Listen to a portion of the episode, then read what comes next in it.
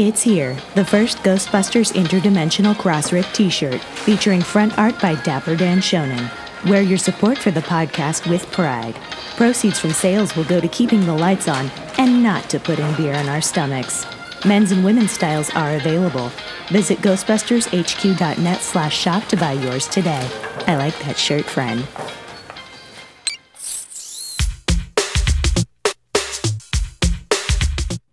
Hey there, fellow conductors of the metaphysical examination, and welcome to the Crossrip for February 5th, 2018. Yes, it is February already, it's tough to believe.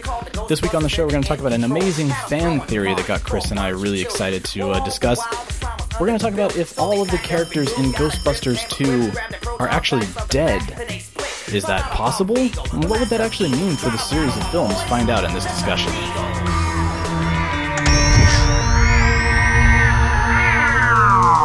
Still Playing with Toys.net presents the Ghostbusters Interdimensional Crossrip, the biggest podcast since 1909. So free. News, interviews, and commentary on everything Ghostbusters. Are you the key man? Here are your hosts, Troy Benjamin and Chris Stewart. I think these people are completely nuts. What's the world think of newsletters? Like, I have this vague sense that newsletters are kind of back in. Do you know what I Yeah, mean? like e easing kind of things again? Or? yeah, Yeah. Mailchimp's easy to easy to work with, as are these, you know, other. I mean, this is what kind of got it going. As I'm looking at the the back end on my server, and um, we're at the point now where you sign up for any server and you go into the dashboard, and it's preloaded and ready to go with. You want a message board? We have we have six. Which one do you want? like, the, uh, what, what you're gonna blog? What blog do you use? Like, Yeah. we can put that up. And then I had a couple. It's like newsletter. Do you do newsletters? I'm like, oh my god, it's loaded with newsletters. And I'm sure if you got to know them, they'd work too. But at the same time, Mailchimp's fairly you know WYSIWYG, easy to work with. Like, Yeah. you can put together these relatively attractive, uh, you know, um, blog style newsletters, right? Like God. graphics and everything. And some days I'm kind of like, what are my demographics? And are they getting old enough that maybe they don't want to go looking anymore and maybe they'll happily get an email on Friday morning that says, here's everything that happened in the last seven days. I almost feel like that's a great, like a, a Reader's Digest version of every, almost like what we do for the podcast here, just Yeah. as as a, here's everything you may have missed this week. Because yeah, you're right. Like I don't visit websites anymore, and I I No. don't frequent message boards. Um, I'm at the point where I'm kind of sick and tired of social media, so I try to limit that as much as humanly possible. So yeah, if you get this email that has everything within it, if you miss something, that's yeah, that's that's kind of what we're trying to do here. Is like, God, if you missed something this week, which this week you didn't miss anything, this is this is the lazy version of a newsletter. We Yeah, can't be bothered to type anything, typing, so we just talk. collecting email addresses. Ugh. But sometimes I think it might it, it might it might work pretty well because I the reason I moved away from the website is that was on the way out and I had less and less time to write up full articles. Um, you know, uh, hats off to Mr. Jason Fitzsimmon because he's where I you know was 15 years ago, Right. 10 years ago, where he has the time and energy and uh, uh, uh, madness to write up articles and cut little videos and all that. And I was like, full blown. Yeah. That's the way to do it. I, mean, I just can't do it anymore. Yeah, he's Jason's at with Ghostbusters News. He's doing what you were doing on a pretty consistent basis for But it the it longest takes- time. It takes time, right? Yeah. Like, so for me, I was kind of like, well, this immediacy of social media made sense, right? Post the link. Uh, half the time, it just automatically grabbed some particulars and an image for you, anyways. And then you, you know, either depending on the article, you know, what what you're posting, it's a little pithy comment, or maybe a small paragraph synopsis, or Yeah, and then so I don't know, you know, to, to spend part of you know a Friday or a Saturday morning or over the weekend, maybe that's what you do is you spend your- you know when you have a moment here and there over the weekend, build this letter, and then Monday morning it blasts it out. Here's what happened the last seven days. But the thing is, is you could literally do it so that at the end of each slightly more thought out paragraph encapsulating the issue or the story or whatever, um, link back to like Facebook. yeah. Link know to what what mean? the Like- article was or the news item or Yeah, it's like, yeah, I don't know. why don't so take take the rundown that I do for the cross rip turn that into the just because it, definitely needs a copy edit. Wait, are you tricking me into doing work here? this feels like you're tricking me into doing. It. I mean, I'm just saying, when we write the show, you've got that outline right there. And you, I like that you say when we write the show.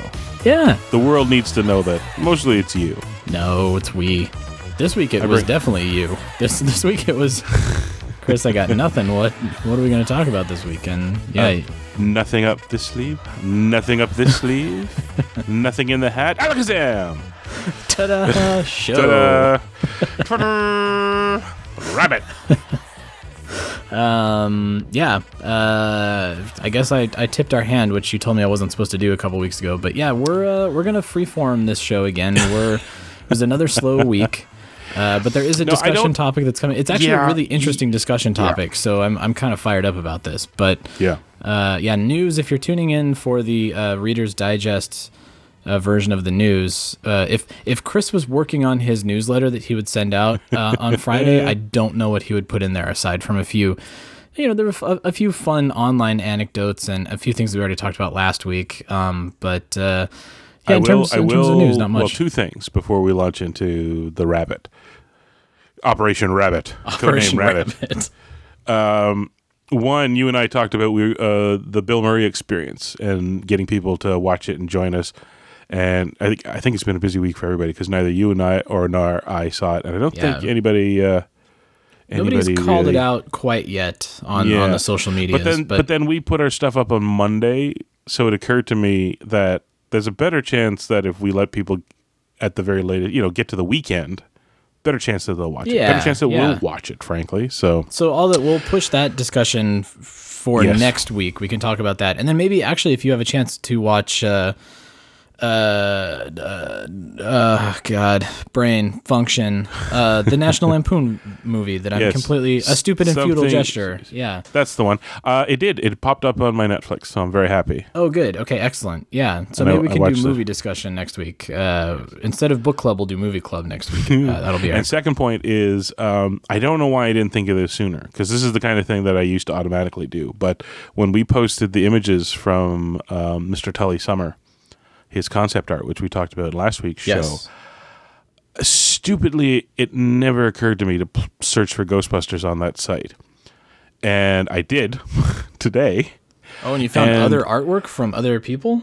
I'm not done posting yet. Let's put it that way. Wow. Um, for starters, I found an image from early on. I we talked about it before. It showed up, and it was a piece of concept art of the the woman coming out of the underground with the ghost rats running past. yes. Yeah.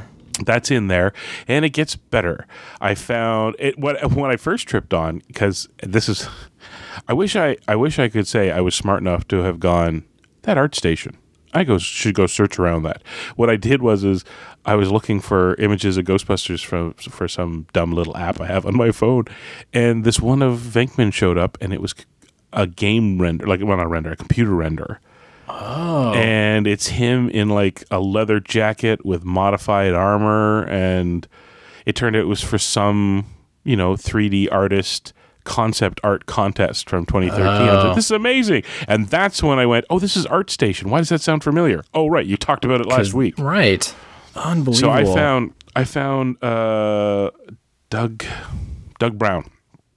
He's got a bunch of stuff up there. Uh what uh, let me see if I can remember. Oh, one scans. They scanned the actresses uh, in uniform and gear. Oh, that for makes sense for their purposes. digital doubles and yeah, Yeah. absolutely. So And it turned are up out- on the internet. the scan resolution wasn't great. So they had to hand it off to Doug Brown's team to then go in and hand sculpt clean up these these scans. So he had uh, he had images of the process on that. I'm like, that's amazing. That's And awesome. Then it posted um, his his render work on Rowan the Destroyer, and I'm like, so he was called the Destroyer. Where have we heard that before? Oh, and then at the bottom, I'm like, oh my god. It's the early concept Rowan the Destroyer, complete with tail and wacky head. And that's that what they used turned into Mattel. a toy. Yeah, there we go. Uh, and I, I was running out of time. Last one, I, be there's more. And this is this is before we even get to the fact that like that Venkman one I mentioned, it's it's like DeviantArt. It's filled. yeah, there's also fans fan that are doing It's stuff amazing. too. Yeah. The last one I found was uh, Little Gertrude for the void. Was there a little Gertrude when you went to the void? There is. You went through the void. Yeah, Yes. there is. Uh, Well, there there is render test art of little Gertrude oh, stamped with Sony and the Void and all that by one of the artists that worked on the team. how uh, there's art that I didn't get to post of Slimer from the the German 5D ride that they were working on. Like it's just well, it it's makes a sense. All these artists put it, their portfolios up onto Yeah. ArtStation, and it makes sense that you can find it all there. And wow. Well, it's funny you you went down that course. I saw Phil Barlow posted his character designs from all of Heart of Darkness from the Extreme Ghostbusters Heart of Darkness episode. So Yes. that was the rabbit hole that I went down. I was, oh my god, he has so much. He, it's a whole PDF of all of the characters, props, like that kind of stuff uh, that he designs. Um, uh, just awesome stuff. So again, uh, just to reiterate what we talked about last week, I want art books, all the art books, Yeah. please. Ghost Corps, just. I mean, they don't even need to be like Ghostbusters Answer the Call specific. Let's just do a full.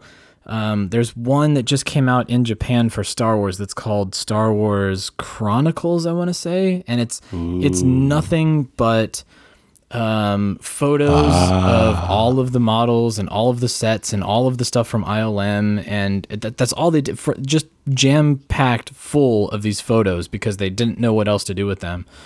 So let's just do that. Let's have like a giant Yeah. treasure trove of art from all of the cartoons and all of the movies. That would be so dope. why not? it's now officially at the point where I think even if you might have a tougher time pitching a specific answer to the call or a broad Ghostbusters art book, although frankly I think a Ghostbusters art book would fly, I almost think you could do a series of less expensive, smaller books that are specific things. You can do one of the art of the franchise of just Slimer, the art of the franchise Oh, of yeah. just the Ecto, the art of the franchise of Stay Puft. Do you know what I mean? And I would buy that series by the Oh way. Oh man, in a heartbeat. absolutely. Just these themed books uh, and do them like digest size or something, so that they're affordable and they're cheap to Nice, produce. And nice, nice, nice color prints on the inside. But yeah, Yeah. maybe a soft, you know, uh, square bound. like uh, cover. Cinefex. Yeah. Yeah. Yeah. Or um, uh, the Rue Morgue magazine up Right. in Toronto. Ha- they've been doing a series of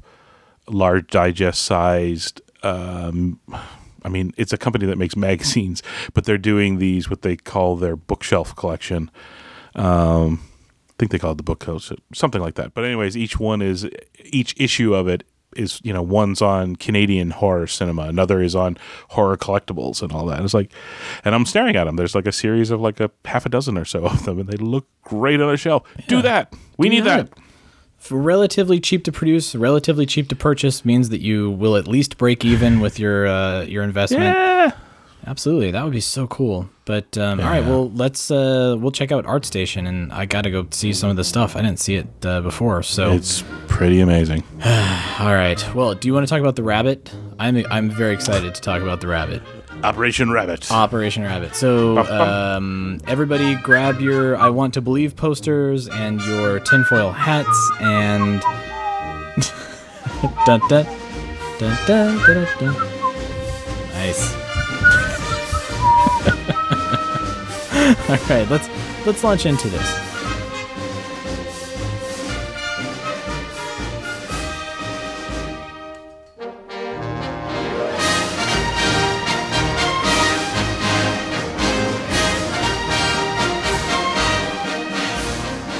See, you're lucky. I'm Canadian because it was either going to be that or I would have done uh, Colonel Bogey's March from the Devil's Brigade. yes.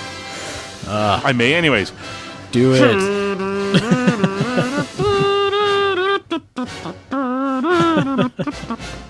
Ca- Canadians don't have a lot of proud moments in war movie history, but uh, boy, Devil's Brigade. Devil's That gets- Brigade. that- yeah. That gets watched a lot in Canada. That's that's will- the uh, go-to. That's the Patton of Canada. The yeah.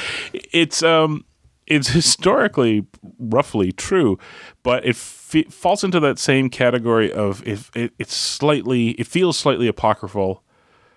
Uh, but more to the point, what it is, is it's it's one. Uh, there's got there's probably a, a term for these types of stories that's um, uh, when one group tells the story to feel a little bit more superior than the other group. It's sort of like the um, uh, the Russian space pencil story.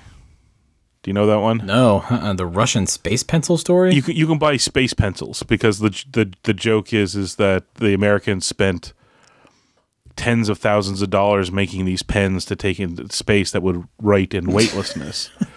and and then and then the thing is, and the Russians took a pencil. they took pencils. and it's a great story, and it's there to kind of go. Uh, you know, the Americans bought their way out of the box, and Russian ingenuity used a pencil. except, except as a lot of people point out, yeah, they all went up with pencils, and it turns out graphite loose in zero G really isn't great for your electronics.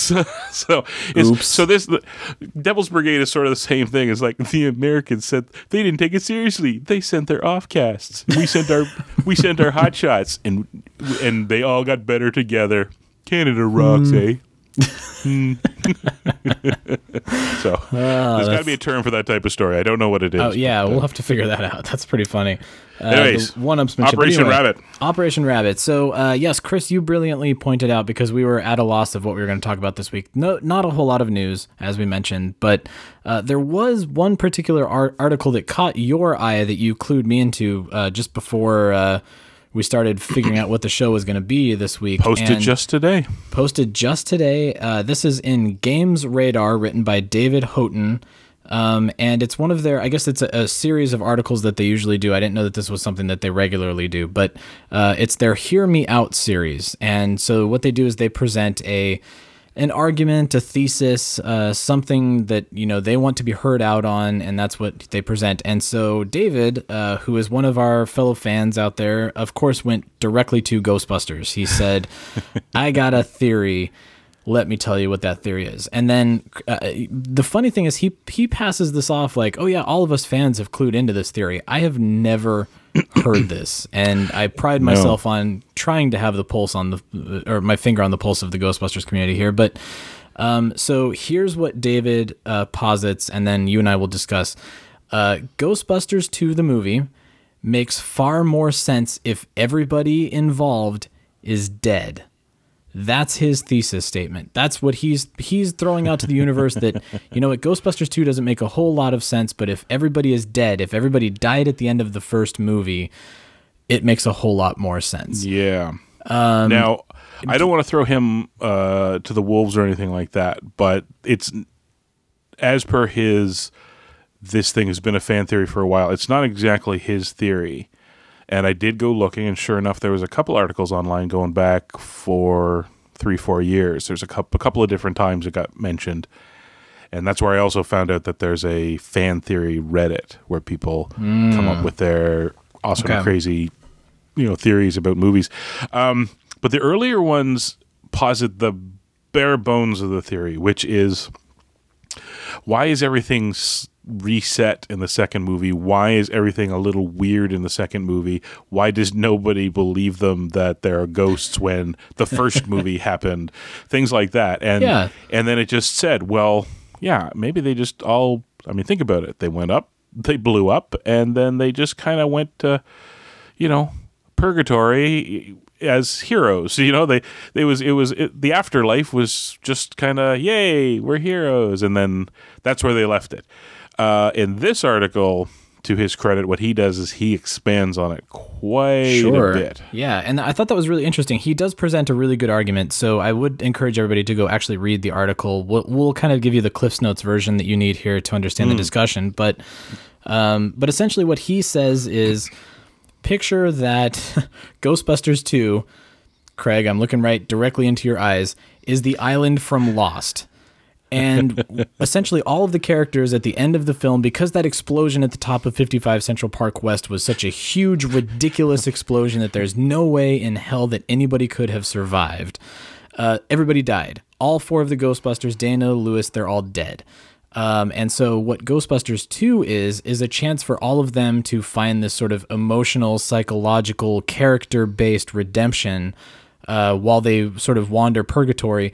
And then at the end of the movie, they have all sort of come around full circle and they can move on to the afterlife. And he says it all makes a whole lot more sense if you look at it in that perspective, even to the point where you've got a crowd uh, singing Auld Lang Syne and everybody's very. Um, uh, joyous and, and celebratory because these these guys have now kind of come Yeah. to a, po- a, pla- a place where they can move on, where they can pass on to the next uh, realm. Um, and it's it's very you, you go yeah okay sure i don't really think that dan and harold and ivan were sitting down going all right hear me out ghostbusters 2 is purgatory no i don't think I that 100% they did not. no, no, there's not a chance in hell. But from a perspective of analysis, you know, if you are looking at it through the perspective of, uh, I had film professors that love to read into every little tiny thing. It was almost like the the Kubrick movie where there's so much symbolism in The Shining that it makes your head spin. That wasn't probably intended. Uh, it it does kind of hold up a little bit, but but what I did enjoy that he talked about is like, and we all know that it's because Real Ghostbusters came out and was a huge hit, and they retooled things because of Real Ghostbusters. But what he says is, you know, Egon was uh, emotionless. He was Spock in the first movie, and now he's having to grasp with the fact that he has emotions, and he has to kind of come to terms with that. And uh, Ray has to deal with the remorse and the guilt that he brought upon New York City, the Stay Puft Marshmallow Man, this 50 foot monstrosity that blew up the city, basically. Um, he has to deal with that, and he sort of retreats into a shell and goes and works in a bookstore because he wants to stay on the down low. He wants to, you know, essentially be uh, off the, the beaten path, off the radar.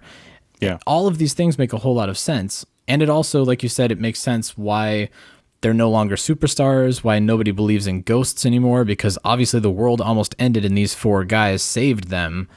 And it was publicized. There was news there. There were eyewitnesses. Uh, it was a big event. How come that got swept behind?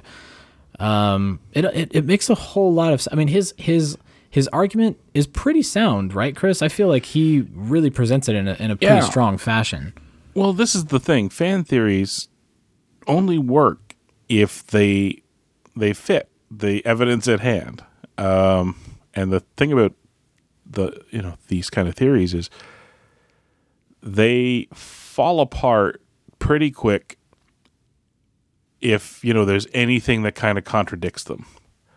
Um, it's it's actually much like watching a, a a movie in that you can let little things slide. So fan theories can work if even if little things kind of get in the way, but any big knot just kind of throws it off. So this one, you know, um, you stare at it and everything he you know he lays out fits pretty well. It comes down to it's just sort of fun. I, I- I saw a few people that respond to this thing as if it's for realsies, and it's like there's no way it's. Oh for yeah, it's, it's just all it's all for fun. It's all and and he does poke a few holes in his own argument that are worth Yeah. pointing out too. But um, yeah, it's So it's, it's- all it's- just fan speculation. It's all just f- for us to kind of dissect a movie on a different level that we had never really done before.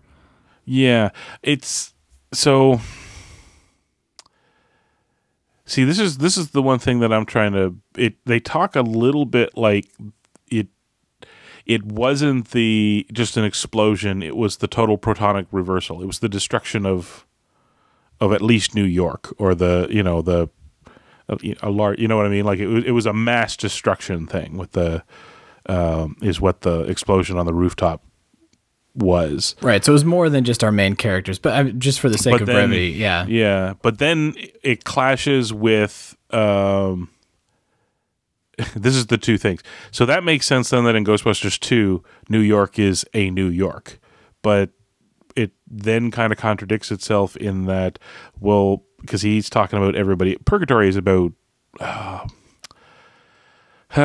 it's kind of buffing yourself up before you move on to heaven, sort of thing. It's it's it's at least you know Catholicism sees it as a getting your holies together before you head Yeah. on off, sort of thing. Dealing with your he kind of business. broadened it. Yeah. yeah. He he kind of broadened it out to you know kind of emotional, psychological, behavioral stuff. But um, so it's like, well, does that mean all these people are stuck? Uh, but what I do like is if you limit it to everybody on the rooftop, it goes a long way to explaining why Janine is ju- not Janine because Janine isn't Janine. Janine is a manifestation in purgatory. Right. This is why she's not the Janine that went after Egon. This is why she's not still going after Egon.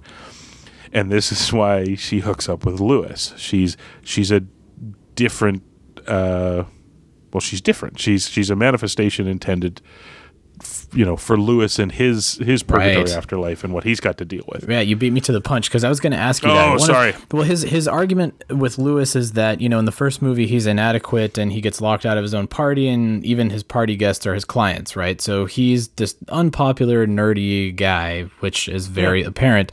But then in the second movie. You know, he, he becomes the hero. He gets the girl. Um, th- th- this is sort Yep. of his blue heaven. Um, and I was wondering, that, you know, is is Janine completely manifested just for Lewis to kind of move on as well? Is this because the only other interaction that Janine has in the movie is with Dana? Yes. Well, here's here's my thinking. I guess yeah, there's a little bit, but yeah, Dana was on the rooftop. Dana is dead too. right, Which means then that in Ghostbusters, Lewis was had a thing for Dana. You know, he craved he you know he craved having a relationship and a significant other and all that. Uh, you know the the the Milne book aside. Um, yeah, and as you said, was just he couldn't couldn't you know she she had no interest in him. Couldn't you know even convince her to come to a party just as a friend uh, you know, ch- chosen. uh, You know, she chose essentially chose Venkman over him. Like, um, and what we end up with then is if this is Ghostbusters Two is Purgatory, there's this Janine. Uh, Janine's not needed for Egon because Egon has different separate issues to deal with, and they don't involve a Janine.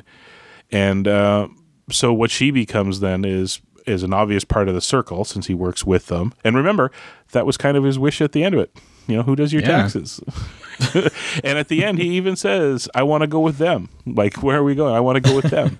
so he does. He ends up going with them. He's working with them, and here's this Janine who's manifested and not attracted to Egon because that's what not she, not what she's required for. She's there so that he can do the thing that he couldn't do in the first one, which is work up the nerve. And it was harder this time.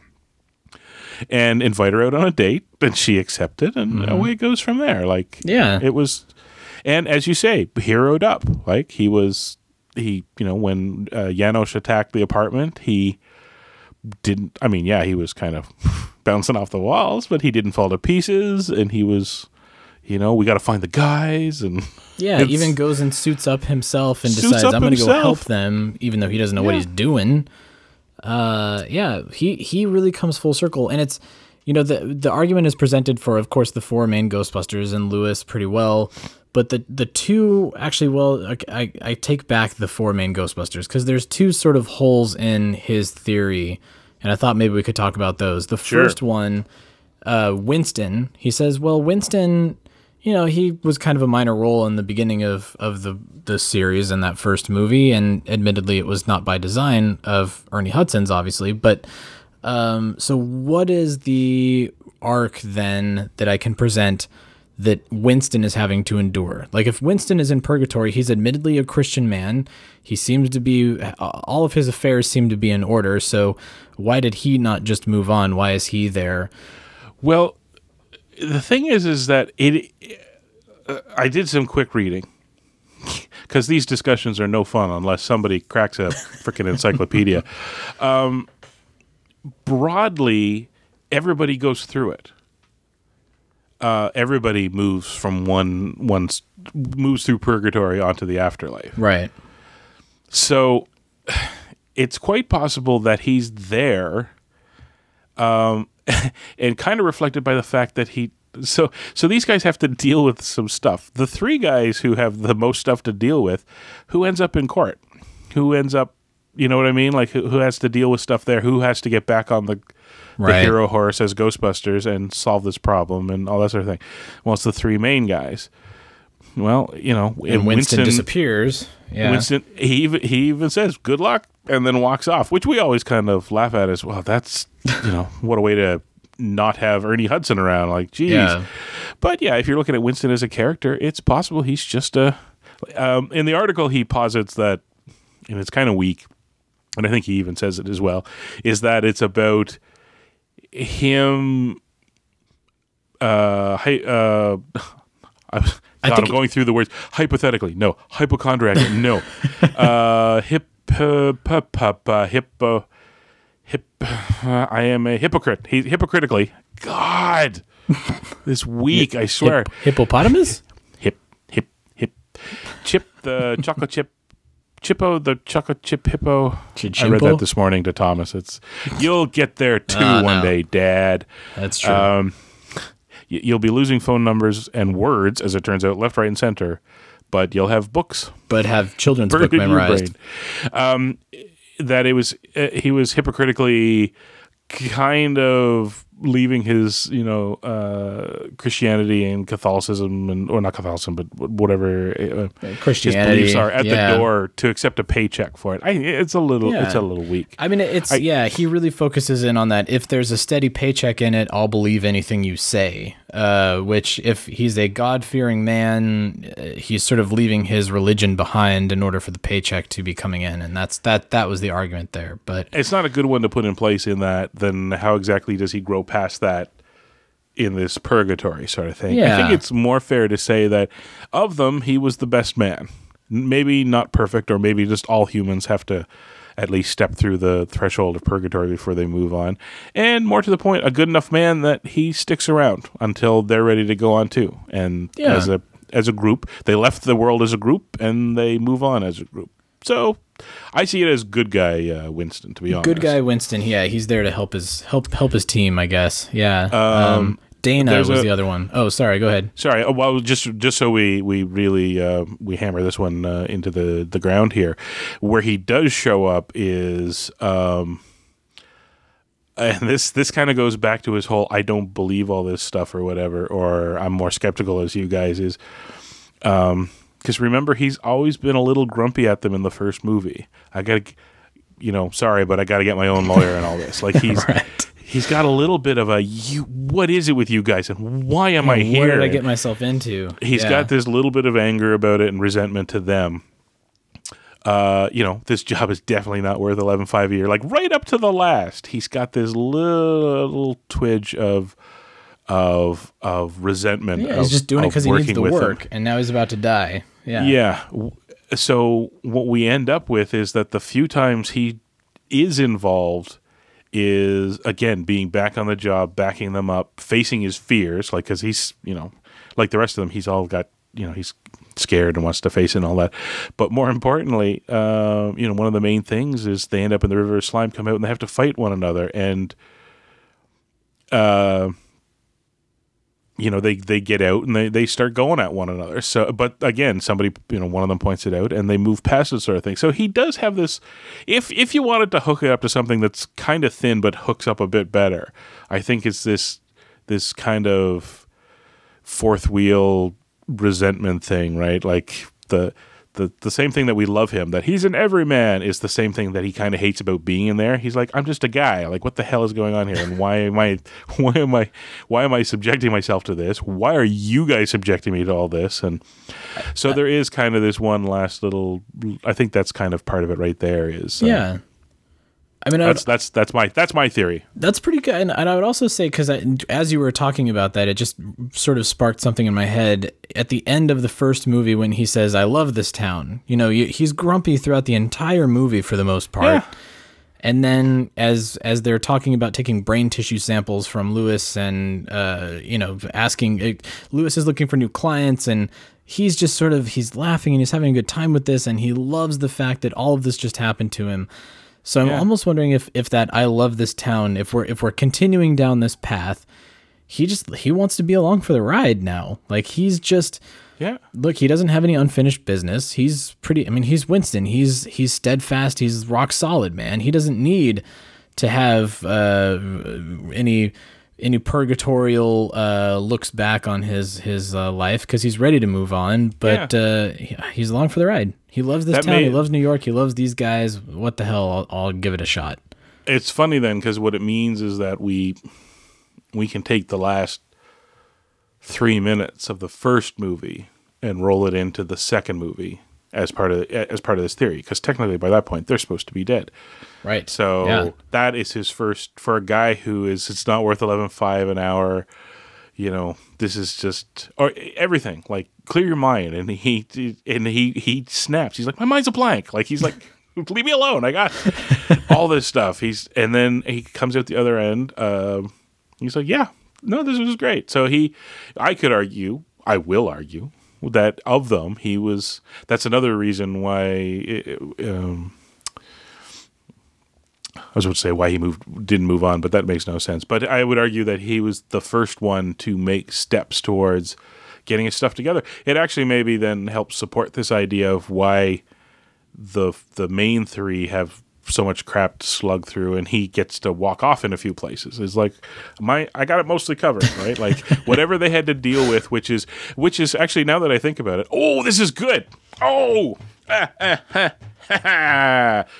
Uh, so synapse is firing well two of them Yay. um, the whole courtroom represents what the thing that they have to face overall in the second one, which is nobody believes them anymore. Right. The right. second, the se- the court case is all about proving to let let's be honest, who who do they face?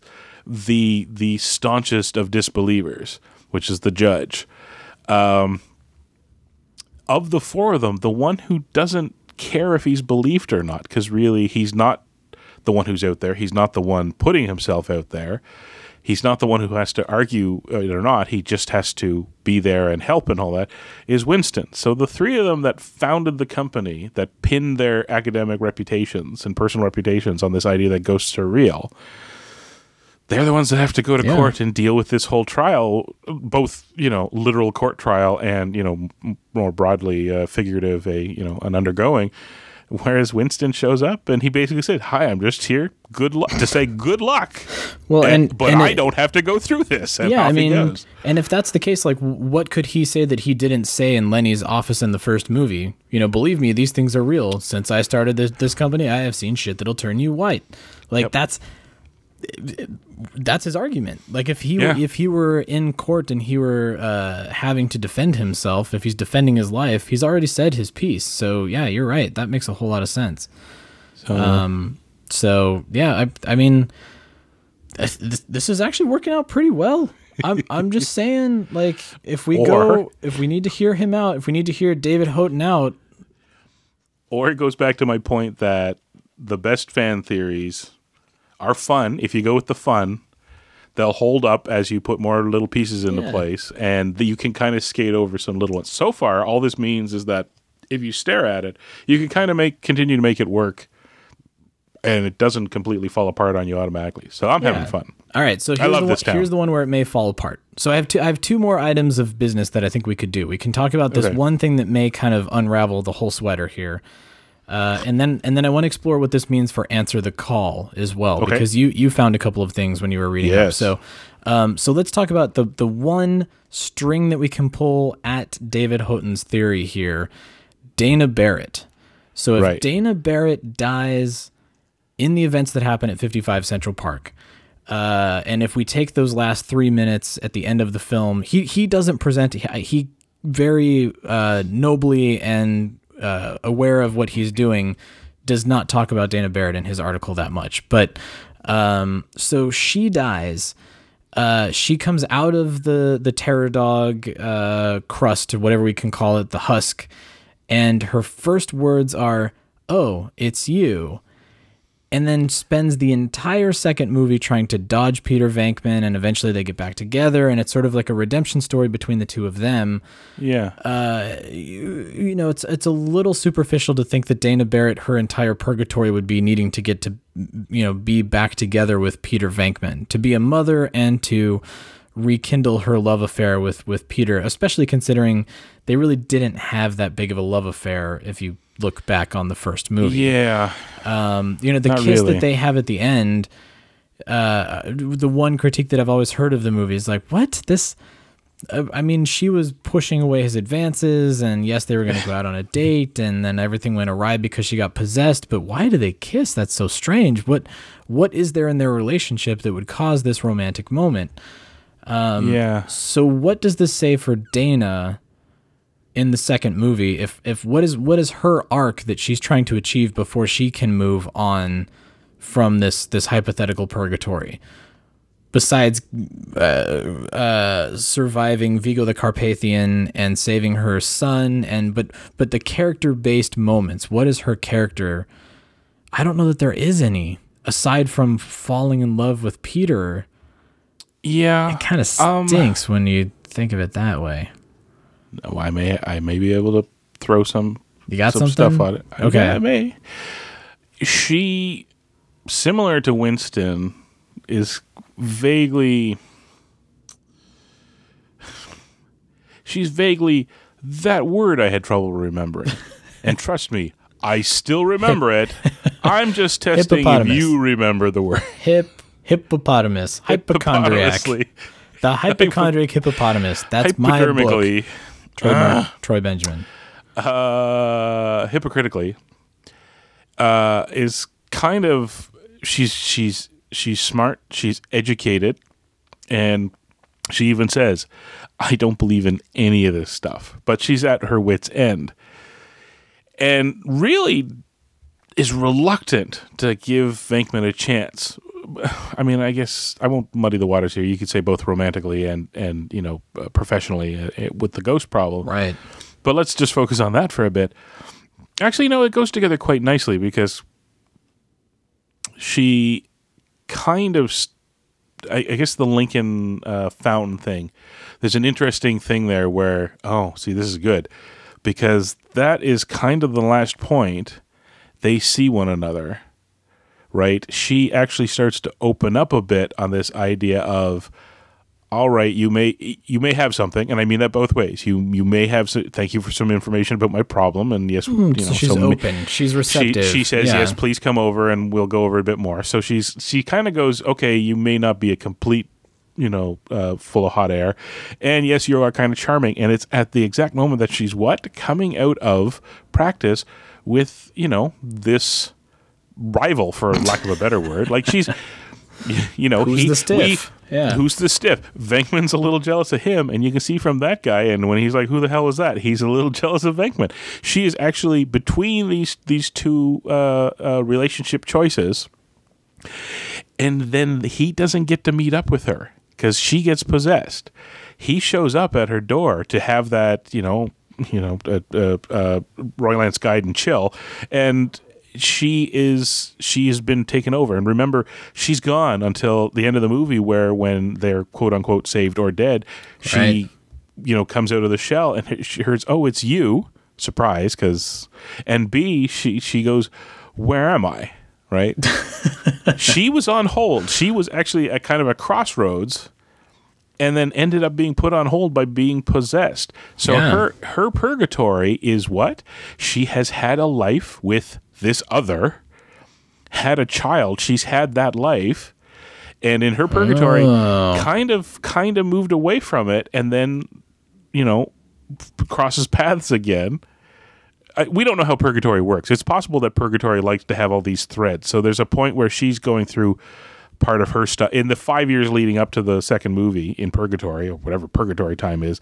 She kind of deals with her. What if I had gone this route and had a child? Well, I like the child part, but the dude's, you know, she kind of motherhood's good. I never got to have motherhood in life, but here I am having a little bit of motherhood here, sort of thing. And then, you know, the the storylines cross over again, and her and Venkman get to kind of sort that thing out that and it well yeah because according to ghostbusters 2 they kind of did have a little bit oscar's uh sub one year so what six months or something like that Yeah. so, there was- Venkman and her were together a for a year, there. Yeah. a year to two years, and oh, interesting.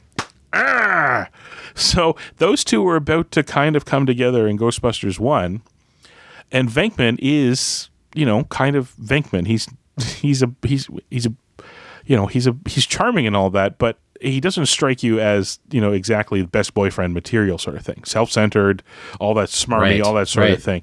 He didn't get to resolve any of that before he died either. They again were going to they were heading they they had the opportunity to kind of figure that out and. Um, she was possessed and gone, and then they're all dead, sort of thing. Oh so yeah, Peter. they- Peter is cut and dry. Like he becomes a real adult in the second Yeah. movie, and, But and here's the thing. father, and yeah, we're told in retrospect that they have a little bit of time together. He kind of blows it. She, as she puts it, he blows it. It's so. It's not about that time with Venkman and Ghostbusters 2 Purgatory is not her figuring something out. It's him not figuring it out. And because of it, they split. and she goes off to then kind of figure out her own stuff with Purgatory uh, violinist, has Oscar, breaks up with them, and then comes back, and then you know it's a few years on Venkman, who, as it's laid out, the other two, uh, I, I love this. This is so much fun. We should do these more often.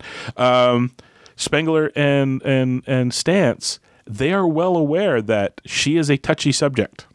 He has been thinking this over Yeah. ever since he blew it. She's still on his mind, and he's still trying to parse what he did wrong. Because that's what he has to do in order to move on. That's one of his things that it, it may be one of actually it may be his his absolute thing. And I think in his article he he he does say, as you say, he grows a lot. He figures it out, figures out how to get back there under what could arguably be the most uh, challenging circumstances for old Venkman style guy, which is not only get the girl back, but except that she had a whole life with another guy and a kid, and except the kid too. Like that's that's a hell of a lot of growing to go That's- from yeah, that's from oh, swinging bachelor. Sorry, I didn't mean to interrupt you, but. I, No, yeah, no, no. I'm I'm definitely cluing into what you're saying there. Yeah, that's he. So- he has to go from being the guy with the bachelor pad to having a, a, a live-in wife with a baby who's uh, you know cleaning up the place and putting stuff in the hamper. And wait, wait a minute, that's Yeah. that's a different life. That's a different life. There's a you could argue that there's some really nice bits of symbolism there uh, in that you know he he uh, Laurie Antonelli. Is she a blue movie star or an adult star? I never quite figured it out. I should have by I now. I- think it- yeah, I think she was like a pre-code Hollywood, Pre-code uh, Holly- kind of Betty Bette Davis uh, kind of person. yeah. Yeah. So little jokes about Laurie Laurie Antonelli tapes, but he talks about you know some fling of a girlfriend. Doesn't even remember her name, but she gave him the jersey Yeah, the Joe, Joe Namath, Namath, jersey. which yeah. Jock Venkman, not you know, not Jock, but you know what I mean, Bachelor Venkman regards very highly, and he happily hands it over to be a diaper to literally be shit on. um, so, yeah, I don't know. I I see what you're saying, but the more we peer at it, I think there's a good argument to be made that you know Dana is is there too with her own Yeah. stuff to deal with. Yeah. And more to the point, and this is oh let's, yes, let's wrap this up. Yes. Yes. No, no, I mean, and I don't mean that we can keep talking, but I mean that let's tie up the day Dana loose ends. What was the main problem in the first Ghostbusters? She was a one hundred percent uh no control over situation victim yes. like yeah. 100% possessed and not possessed and dead with absolutely no input into the situation or recourse or saving herself. She gets to uh, face off against Janosz. She gets to walk into the lion's den with uh, possessed. You know, helper monkey Janosz face uh, Vigo. Her and admittedly, she, you know, she does have a little bit of the tied up. Um, you know, um, I mean, she's Dana. It's not like she can fight a wizard sort of thing. She does get a little damsel in distressy in the middle there, but yeah. but she's she's not gone. She can still act and does act, and is you know, and more importantly, her thing is about not only not being a victim herself, but saving somebody. Which again, even though the Ghostbusters are the guys who come in and and take care of, of Vigo. She's there for Oscar. She walked into the lion's den for Oscar, and when they managed to get him to, you know, hands off Oscar, she ran up and remember she ran up and grabbed him, grabbed him and broke the connection, Right. and then Yeah. ran off with him. So her whole thing is that she was one hundred percent like worse than damsel. Like it's this is this is like Jessica Jones, Purple Man, just you know mentally, you know, uh, not there, Yeah, no violated. control. It's, No control. It's Yeah. the it's it's conceivably the worst ever that you just your life and body is taken away, and you had nothing to say. And in this one, she actually gets to. To, to stand up and fight as best she could, and it's not one hundred percent perfect. But then she's doesn't have a proton pack, and she's not a wizard, so fair enough. But she did stand up to him, Yeah, she get some licks in, yeah. broke the connection by grabbing her baby and all that. So, you know, I think ultimately that's her arc. It gets to the end and it's like yes, you you you you you know, you got you got to resolve we're not dealing with the traditional purgatory, which is the whole holiness thing. This is more like us more like psychological purgatory, which is dealing with some personal issues. Yeah, sort of yeah. thing. I mean, But- that's that's the other thing. It's not it's not a literal purgatory. No. It's more of a like hey, get your affairs in order uh, before you pass uh, on to the afterlife. Kind of. Uh, Yeah. I guess that is purgatory to a certain extent. But anyway, yeah. Um, So far, Yeah, so good. Lewis Venkman, Dana. Venkman, uh, Egon, uh, he does. He's got a pretty solid argument with Egon. Is that you know Egon's got to work out his emotional. Uh, he's he's completely emotionless. Like I said earlier, he's this Spock who doesn't want to show emotions. Uh, and then when he's in this purgatorial Ghostbusters two world, um, he's toying with trying to figure out if there is a positive negative reinforcement of of his uh, of his attitude, uh, of his emotions. Um, he calls out the taking away the puppy scene. I think is where he sort of draws uh, Egon's lines to. He's like, "Look, Egon was not receptive to a relationship with Janine in the first movie. Uh, he collects spores, molds, and fungus. He doesn't want any of of Janine's advances, and he sort of bats those away. And then in Ghostbusters 2, he's trying to figure out what that means. What do really he's he's doing marriage counseling and uh, studying the environment and trying to figure out what these emotions and what these connections mean for the world around him. Uh, Yeah. And it's a very scientific view of him, you know, trying to figure his own shit out. Like he's trying to figure out uh, I I have not opened myself. I've been very academic. I've been very scientific for my entire life. Uh, what what does that do both to myself and to my surroundings? And uh, that's I think that's a pretty solid argument. Now, what does that mean for the end of the movie? Uh, where does he end up? Uh, how does he open himself up to emotions? I don't know. I mean, um, where where does his arc finish? I Because I he, can he- take a guess. I could throw it out, and you may be able to build on it. If you, if you, if yeah, so, if we go with this idea that it's about emotion, he doesn't really have it. he doesn't really get it. Um. Uh, I'm wondering, since he spent all his time, he he spent all the time in Purgatory movie being very clinical about it. I think in the write up he said that he was trying to study the effects of emotions. And I don't think that's quite it because what essentially what he was doing was trying to measure it and and then through that he was trying to I don't know. Uh, There is an Oh. argument to be said that if Egon is like, you know, the, an early example of you know, on the spectrum sort of thing. He was essentially building the tools that would allow him to. He didn't have to read social cues or anything Right, like that. right. He, li- he literally had a machine that said happy, sad, angry. um, but I think what's interesting about if if you kind of loosely run around that, them. Uh, and he's working at it. Like he catches cues from, you know, he's able to improvise with Venkman. You know, where, where do you think all this is coming from? The sky, and you know, you, you, know, you, you know, Iggy, and he's like, uh, Yo. yo, like he, he kind of, he's kind of loosening up. He's kind of rolling with it, sort of thing. Um, uh, but then they get into the slime, and this is where I need you to back me up. But I'm pretty sure I have Yeah. it right. He's the one that figures out that it's the slime that's making them angry. Not only does he is able to no tools, by the way, he's not using his meters or anything like that. They come out, they're shouting, they're yelling, they're angry. And isn't he the one that yeah. stops them and goes, the "Wait, wait, wait"? Yeah, that that encourages them and all to take their clothes off, and it's the slime that's doing it. And he actually feels he's actually able to feel the anger and realize that it's not real anger. He actually is able to internally parse what's going on and what it is Yeah. and where what what's causing this emotion. Yeah, that's and and I I just as you were saying that it reminded me that's that's what David's uh, argument in the article is is that uh, Egon's arc is almost physically manifested through the pink slime because the pink slime uh, has the capability of of of pulling people in emotions toward a negative uh, state or toward a positive state, or it, it Yeah. enhances their their emotions to a, a point where they have no control over them.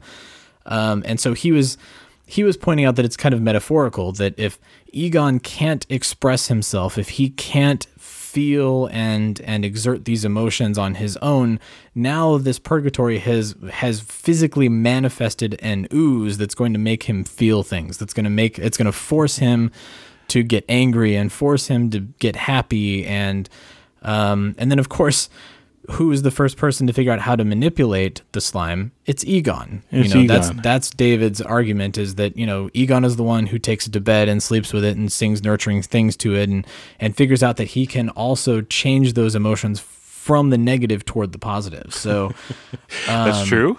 He personally figures that himself. Who's the one that suggested the Statue of Liberty? Because there's the whole scene outside the museum. Uh, Is it Ray? Doesn't get It's- it, Ray doesn't get it quite awa right a, right away. something good, something pure. Something pure. Yeah, A symbol that I think it actually might be Egon. I'm wondering if he's the one that goes.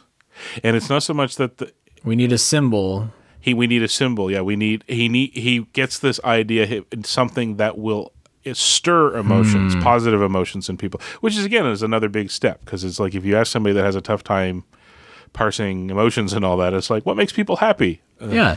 And again, granted, this is the guy at the beginning of the movie who doesn't know if taking a puppy away from a girl is going to make her angry. Like, yes, let's see what happens. you know what's going to happen when you take Yeah. away the puppy, or you should. Um, so, So yeah, Egon is, yeah. is pretty solid too. Uh, Ray, Ray, we kind of talked about Peter. Yeah, I mean, I think it's a pretty solid argument. So we have just a few minutes left here. I thought uh, the argument that could then be made to translate this uh, over to answer the call. Answer how the does call. how does this enhance answer the call? And I would argue, uh, without having read, because you you had sent me a couple of links that you had found. Yeah. Um, but without having read those, my feeling would be uh, now the cameos make a whole lot more sense in Answer the Call because now these people have passed on and they're trying to get others. What if the four, what if uh, Holtzman, Gilbert, and, and that group is dead and they're having to pass over into a new purgatory as well? and who who are their guides? Look at the people that show up in their lives. They've got this cab driver who doesn't really motivate them too much, I guess. Uh, you've got uh, kind of sort of Winston, who's there to give them the car and kind of push them along the way. Um, and obviously, uh, Egon is there sort of in spirit, no pun intended, uh, to help drive the scientific view of one of these characters. I almost wonder if if positing this argument for Ghostbusters 2, which in my eye has made Ghostbusters 2 far more interesting, and I want to go and rewatch it right this second. I wonder if carrying that over to answer the call, if you keep that in mind as to why it wasn't a continuation of the first two movies, does it make Answer the Call a more intriguing movie to be watching as well? Yeah, maybe. I that's a trickier one. What what were some of the, did you did you look at the articles because you had sent me a couple things that people had oh, been Oh, the posting one fan I- theories. It was on my phone, and one of them was six points about you know that'll make you rethink. And I, they're like, we don't want to spoil anything, so highlight it. Uh, guess what doesn't highlight on a phone browser? it just it, on a on your computer browser you can highlight to reveal text. On your phone, it doesn't work. You so can't I'm like, I do don't know what that. the six points are. Yeah. Um, there were a lot though. Uh, the the multiverse theory that you and I have talked about a lot came up. Um, yeah, I don't. I'll have to go back now and see what because they they weren't specifically tying up this idea of Ghostbusters two Purgatory into the the third yeah, I mean this this was sort of an after uh, Although it does kind of go, this idea does go a long way to. how do I put the. It kind of touches on some stuff that we've talked about before, which is why are these people that are not. Act- no, it doesn't quite get there. Uh, maybe. No. Uh, you talk, I sleep. No. Um, the, there's this idea that uh, um, it's it, makes we talked to actually uh, this is terrible radio. I'm sorry everybody, but we talked about it before. This idea of given that everybody forgot about them between the first and the second movie, given that there's even more time between the second movie and the third movie. Maybe every you know time passed on. Millennials don't remember Blade Runner, like so. Why the hell could we expect that You know what I mean? There's a percentage of millennials that don't haven't even seen Star Wars. So Right. how how hard is it to imagine that in a pre-internet era, some of these stories passed into to myth and all that, and imagine how much easier it is to posit that idea that they didn't make it past the first big event. We don't have to worry about. Does nobody remember the Stay Puft Marshmallow Man and the Statue of Liberty walking through New York? Nope, because it's only just Stay Puft. Right. Everything else is purgatory based. So at that point, Yeah. that's that's quite a big difference. It doesn't quite explain the cameos, I guess. Yeah, the cameos make it make it very But- tricky. And and you're right. The And- the fact that again the city of New York doesn't believe in ghosts, which doesn't make any sense. Any sense? Up to though, there is the sense that the government does, and who has a really long memory and lots of records? The government. right. So there is again the suggestion that they were f- uh, familiar with this stuff happening uh, when everybody else Hmm. had kind of forgotten, sort of thing. So that kind of lends itself. I think maybe what we have to do is we have to let go of the cameo thing and accept it for the classic cameo idea, which is it's not about properly integrating it into the story or finding out an answer to it, which you and I did. You and I in the in you know kind of talked about this before. We like the idea. Uh, uh, I'm speaking for you. I liked the That's idea fine, that that the world had forgotten about it and they're still out there, but they're kind of you know keeping quiet on the lowdown sort of thing. And like a witness protection program kind of thing. Or Yeah. something. It all falls apart when you get to Winston, who's you know out hanging out with with Patty directly.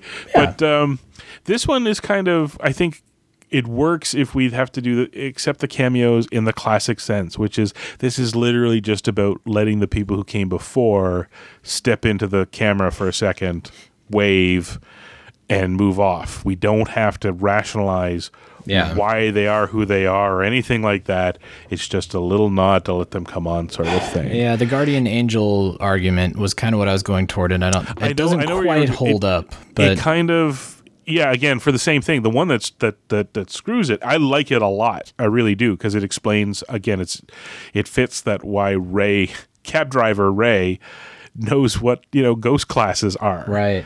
um it gets a you know a bit more hands on with Venkman directly interacting with them Yeah, that's true. And and Oh. being such a a polar opposite 180 of who Yeah, guardian angels work best if they're kind of in the background, and so it works for Ray. It works for Janine. Um, we now have to come up with a reason why Egon is a non-presence, although he's referenced. He's a non-presence, uh, but then Venkman is. Well, there's an argument to be. Well, maybe there you go. I guess if we put some more time into it, we might be able to argue that not only have they passed on, but now they get to come back. So we see them as who they are. They retain their knowledge. So again, it fits. The, we could argue then that Janine is Janine. She's just now passing herself off as a different person, working at the hotel. Ray is working as a cab driver, and Venkman. What's Venkman's thing? He's he's a he's a he's, he's, a, a, media hog. debunker. Yeah. Oh, that's Well, true. no, he, loves being in front, of, the, camera. So if you were if you sent them That's all back true. and said, "You guys go be guardian angels and keep it on the quiet," which one of the group would you expect would end up on the evening news going, "Well, you have to be careful about this ghosts thing." That's a very good point. Okay, that makes sense. Winston is kind of the weaker one though, Yeah, because now what we have is she sees him as an uncle. But he works at a funeral home. I wonder if there's something in there. You know, he's a man of God. He obviously in the first movie just wants a paycheck, so he'll do anything that will keep money flowing in. Uh, so it's Yeah. it's still in the uh, it's still in the vicinity of working with spirits and the dead. I guess. I don't know. Yeah, it's a tough one. Well, see, you and I now have to sit down and write the the the rules and mechanics of how guardian angels work in this, know, this situation. Know, It is possible. It could be um, quantum leap esque that he is, you know, her her uncle as far as she's concerned, but. You know, it's it's it's you know it's Winston. Oh. Although it doesn't explain why he's mad about the car because that Yeah, one that doesn't make sense because you would want you would want him to encourage the car to be used. Yeah, It's not 100% there. I guarantee you, you and I will walk away from this. Ed will probably go, oh, wait. ah. See, that's that's Oh. what makes David's article in Games Radar so impressive is because he's Yeah. really thought this through and he's really completed basically what- we're creating with the germ of an idea here. He's sat and he's thought it through and he's he's drawn all of these conclusions and that's why it, it's a pretty solid argument. I mean, probably uh, he probably got paid for it too. he Yeah. probably did. Here we, get- are. we don't get here paid, we are. do I was to say here. Well, we are shills, so here we are putting cherries on top for free. Well, it's it's Um, rightly so. It's a well written article, and it was a lot of. Obviously, it's, pretty- it's inspired yeah. a lot of discussion here, so it was very well written. And I think what it leaves though is the Winston and maybe some other points. It leaves a good opening for well for people listening to. They may go, but wait, there's more. yeah, yeah, I Uh, think tell that's us great. what you think, right? Please, uh, if it's not obvious, we need stuff for next week. So uh, call the voicemail and uh, and and let us know your thoughts. You know, uh, your thoughts on Ghostbusters two being in this uh, purgatorial state that we've been talking about. Your thoughts on how it applies to answer the call.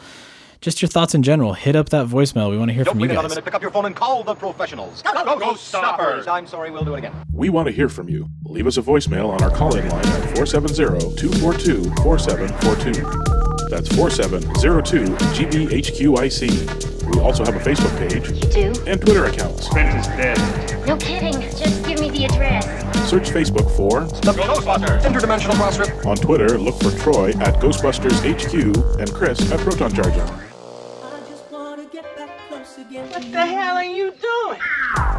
If you like what you hear, please take a moment to give us a review on iTunes. Be sure to recommend us to your friends. That makes good sense. Don't wait another minute. Pick up your phone and call the professionals. Once again, our call-in line is 4702-GBHQIC. That ought to do it. Thanks very much, Ray.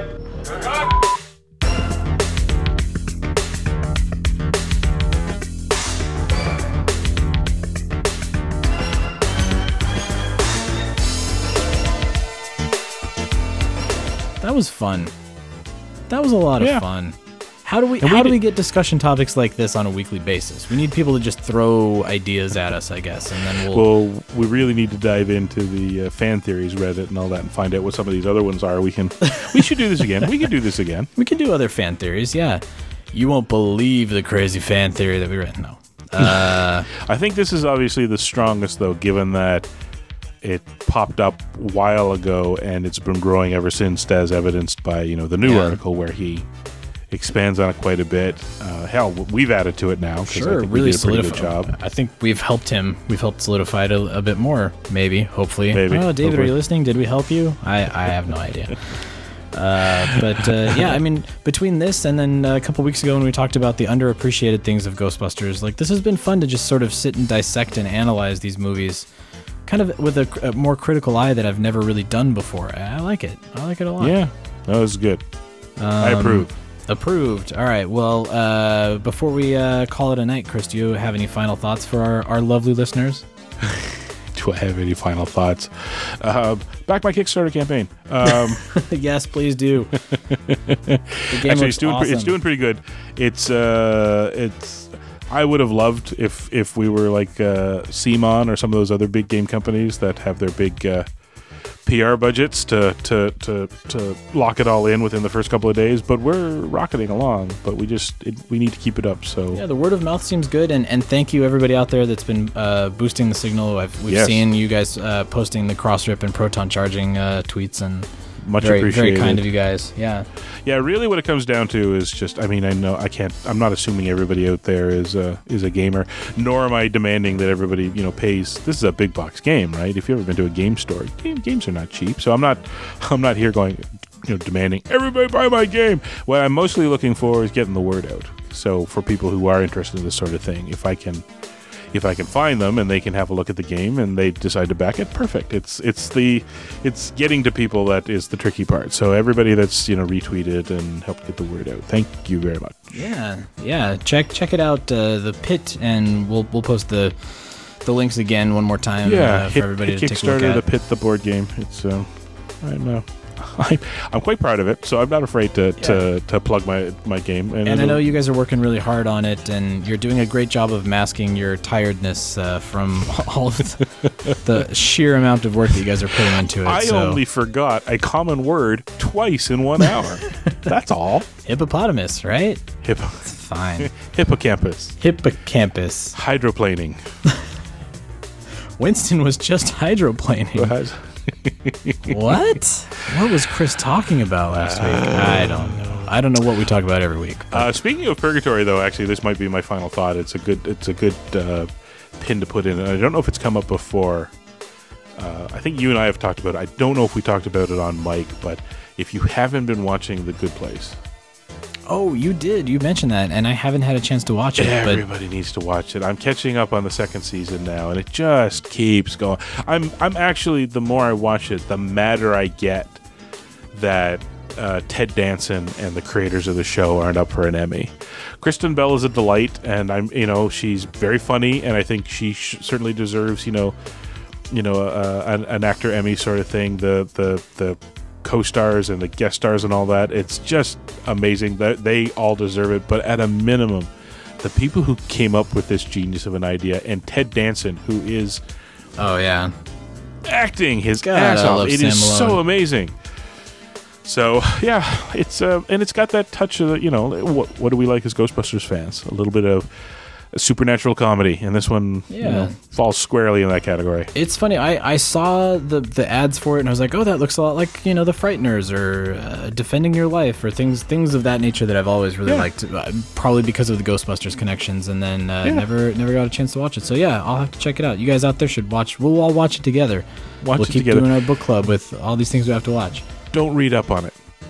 Resist the urge to read up on it. Like, I would ask that you uh, give it the the. All I can ask is if you don't read up on it and give it at least the three episode uh, go. I think you know you, it'll it'll hook most of you. And the last ten minutes of the last episode of the first season. eh, just amazing, and Oh, then man. second, the second one is off to the races immediately. It's just yeah.